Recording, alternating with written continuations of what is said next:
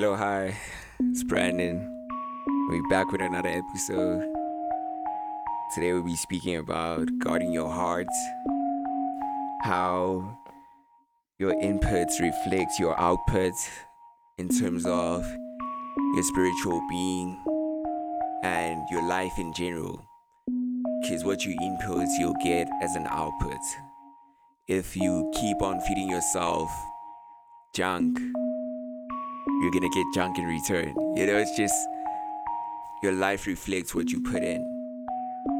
And I'm not saying that as a hustle mindset guru. Nah, not even like that, you know. Um, first, I'd just like to speak on how if how your relationships and your life will fall apart if you don't guard your heart.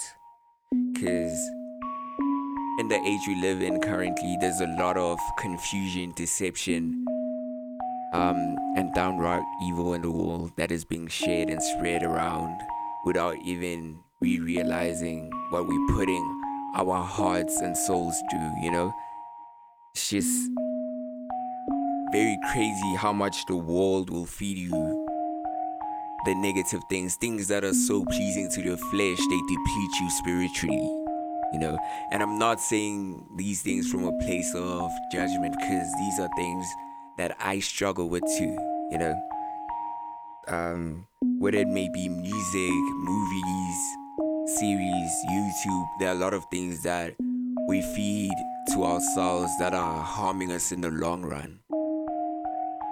They are there's a lot of mistrust in the world right now and it's due to the things that we allow ourselves to the things we partake in the things we allow ourselves to see on a regular basis. You know it's just i'm just gonna be taking you through a journey of the things i had to let go of personally and things i still have to let go of things i'm trying to let go of things that god is helping me through you know? It's just let's start with Twitter because that was the first thing I really saw that I really need to let go of. Like I I deleted Twitter in the beginning of the year because of the type of things I was seeing there. You know, it's just it wasn't really aiding in the journey I was on. And right now, just a few days ago, there was a a Twitter trend like it was like Jen speaking about how much they hate their girlfriends. That's crazy though, you know? Just hating the person you with is crazy. And I feel like there are a lot of people who took that, as much as it might have been jokes or we're just joking around, there are a lot of girls that took that out of context and didn't see it as a joke. Now they're having trust issues in their relationships. They don't even look at the person they're with the same because of that trend, because the gent said, um, I'm busy today, and they felt they looked at that trend and saw someone say, um, that's when the I am busy era comes in because you hate her. It's like it's really crazy because you're living your life from other people's perspectives. What might be true to someone else might not be true to you.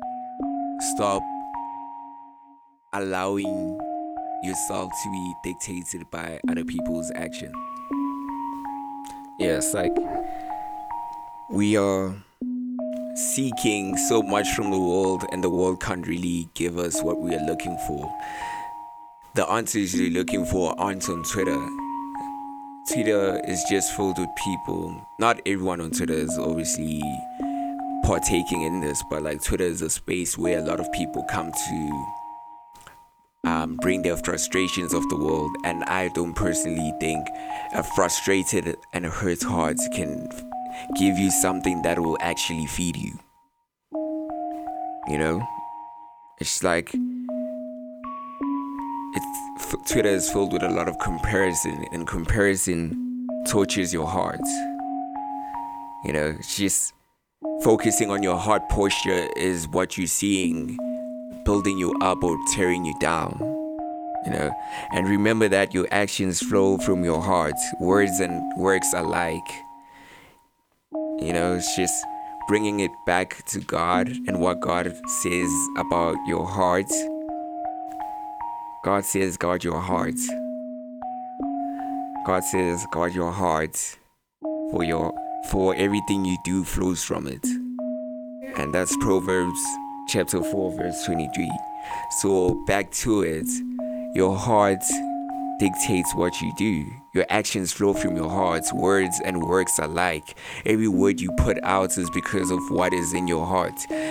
Everything you do is because of what you what's in your heart. You know. Um, excuse me for stumbling there. Your heart dictates your actions and your words. So when you see that you're getting irritated a lot and you're feeding a lot of hate instead of love, your heart will follow suit.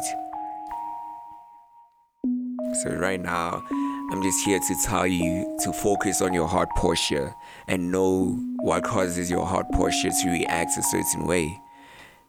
And on that note, I feel like our hearts are being deceived, our minds, our hearts, spirits are being deceived by the things of this world. Currently, there's a huge trend of artists using portals um, in their concerts. I saw Travis Scott, Beyonce, and I don't know their reasoning behind their portals, but I find portals very jarring because I see our eyes and our ears as portals to our souls and our hearts. So if what you're listening to and what you're watching is feeding a certain part of you that is not aligned with your spirit, spirituality. It's feeding the flesh more than the spirit. Your life will reflect a life that is filled with fleshly desires instead of spiritual desires, you know?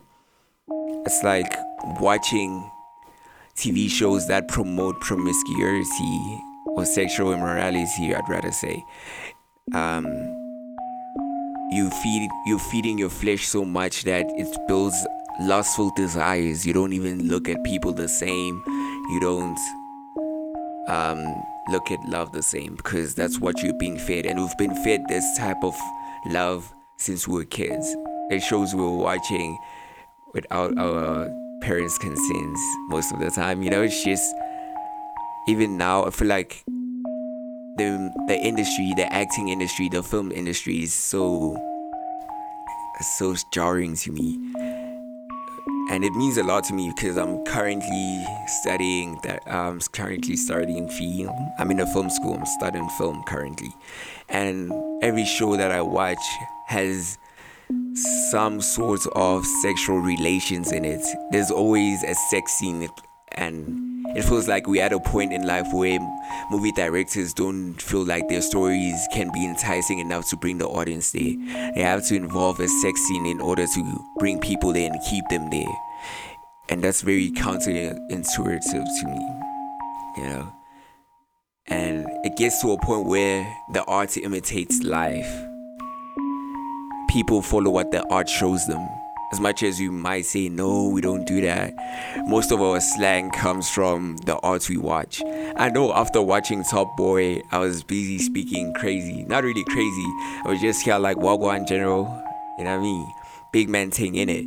It's just, we're constantly being shown by the way we interact with each other that art actually influences us and we end up imitating the arts we listen to and I'm just I don't know what this might mean to you.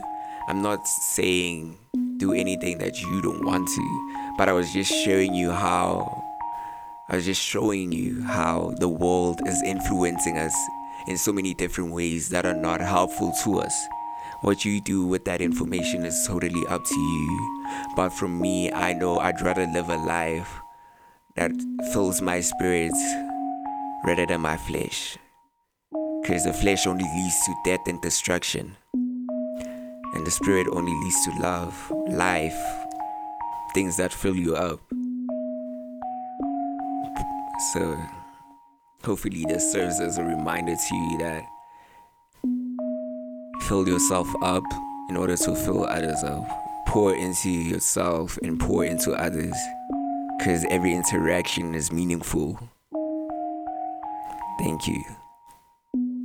It's been Brandon. Bye.